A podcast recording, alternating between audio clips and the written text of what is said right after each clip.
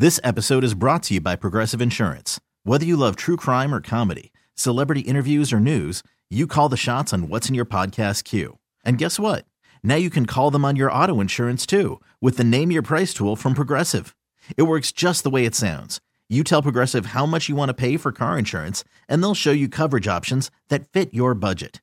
Get your quote today at progressive.com to join the over 28 million drivers who trust Progressive.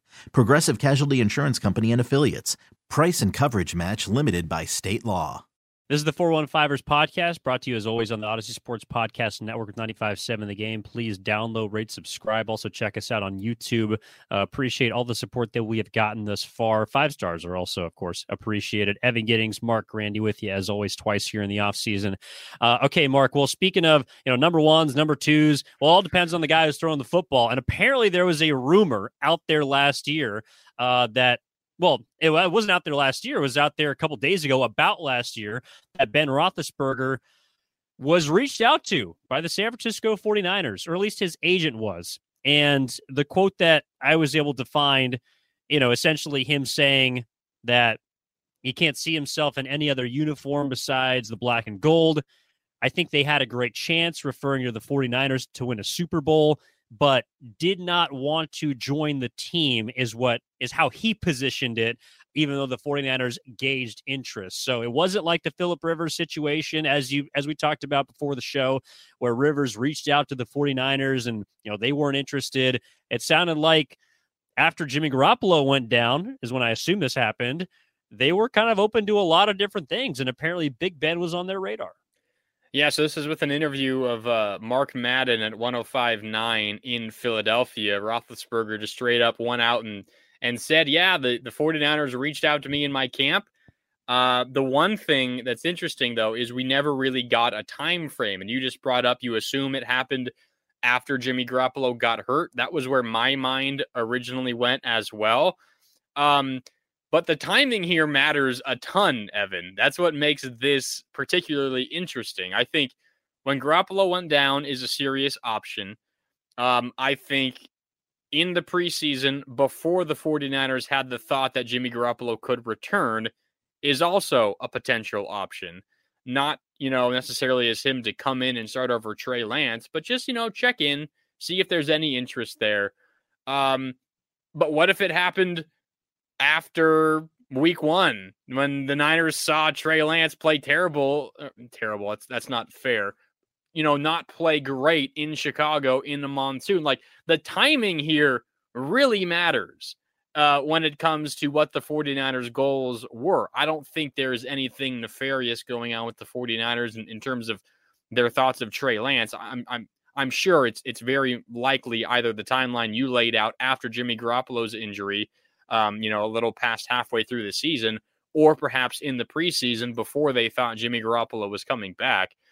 But when it, whenever this conversation happened, Evan, between the 49ers and, and Big Ben or Big Ben and his agent, that matters because that really changes um, what the 49ers were hoping to get out of it and, and how they feel about the, the guys that they have under contract.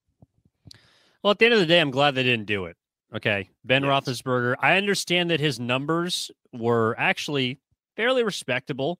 His last season in the NFL in 2021, he led the league in game winning drives and fourth quarter comebacks miraculously because the guy looked like he was throwing medicine balls up and down the football field, Marc. Like Ben Roethlisberger at the end of oh. his career was cooked. He had nothing left in the tank and was a major reason, even though the Steelers had a defense to give him, like the 49ers would have, he would sometimes throw them out of football games. The guy needs to throw the ball, which the 49ers do not want to do in a run first offense. And he makes very risky, unnecessary, dumbass decisions with the football, as he did at his age 37, 38, and then would have, you know, would have been a 40 age 40 season. Like I I I did not and do not want Ben Roethlisberger anywhere near that quarterback room. And even though the 49ers gave him a call to test it, I think he is selling himself a little more in this interview to try and say, hey, I still had some left, but I kind of walked away. And, uh, you know, the 49ers, they, they, they were kind of looking at me, but, you know, I'm a lifelong Steeler. So shout out to Western Pennsylvania and our two Super Bowls because the San Francisco 49ers, they, they, they, they, they wanted a piece of me. I just didn't want to give it to them.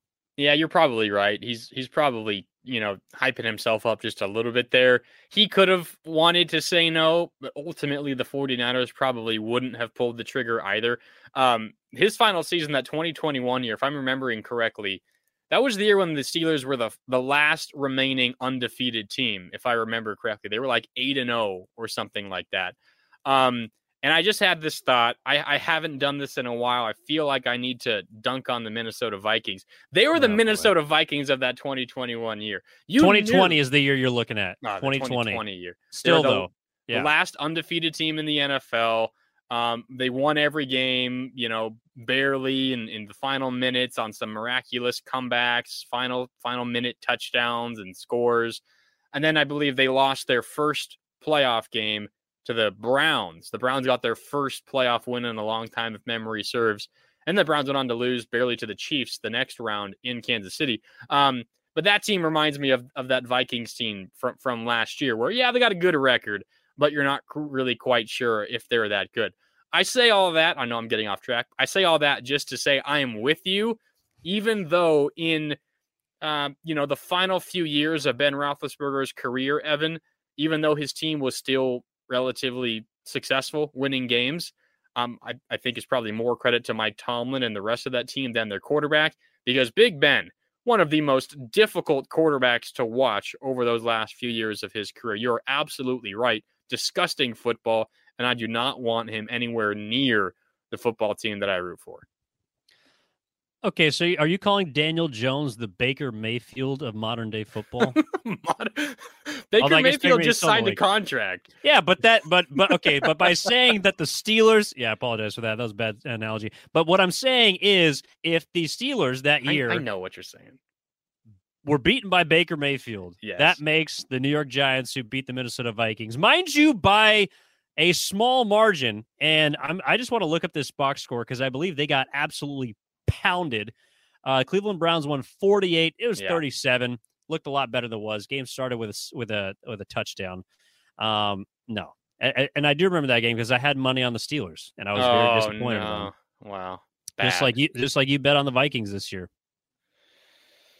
Yeah, we don't need to talk about that.